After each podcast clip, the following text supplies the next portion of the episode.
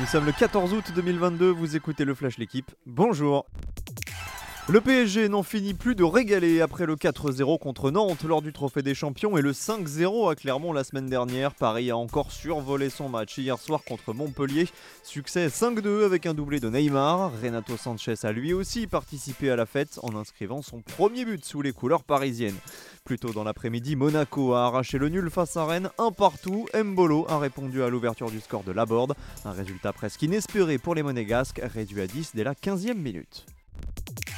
Mais que se passe-t-il à Manchester United? Les débuts d'Eric Ten Hag sur le banc des Red Devils sont calamiteux. Après le revers 2-1 face à Brighton la semaine dernière, United a été humilié hier sur la pelouse de Brentford 4-0 et cette fois Cristiano Ronaldo était titulaire.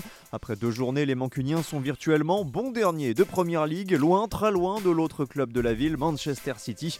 Les hommes de Pep Guardiola ont écrasé Bournemouth 4-0, ça fait deux victoires en deux matchs pour les Citizens. Hubert Urkaz est à un match d'un deuxième Masters 1000. Le Polonais a décroché hier son ticket pour la finale de Montréal. Il s'est imposé en trois manches face au Norvégien Casper Ruud 5-7, 6-3, 6-2. Un an et demi après son succès à Miami, Urkaz a donc une nouvelle occasion de remporter un grand tournoi.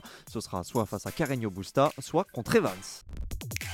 Le cyclisme français se porte décidément très bien. Quelques jours après les succès de Sivakov et Martin sur les tours de Burgos et de l'un, un autre coureur de l'Hexagone est en position de force sur une course par étape. C'est Victor Lafay de Cofidis. L'ancien vainqueur sur le Giro a fait coup double hier sur l'Arctic Race of Norway.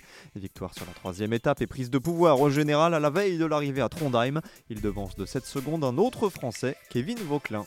Merci d'avoir écouté le Flash l'équipe. Bonne journée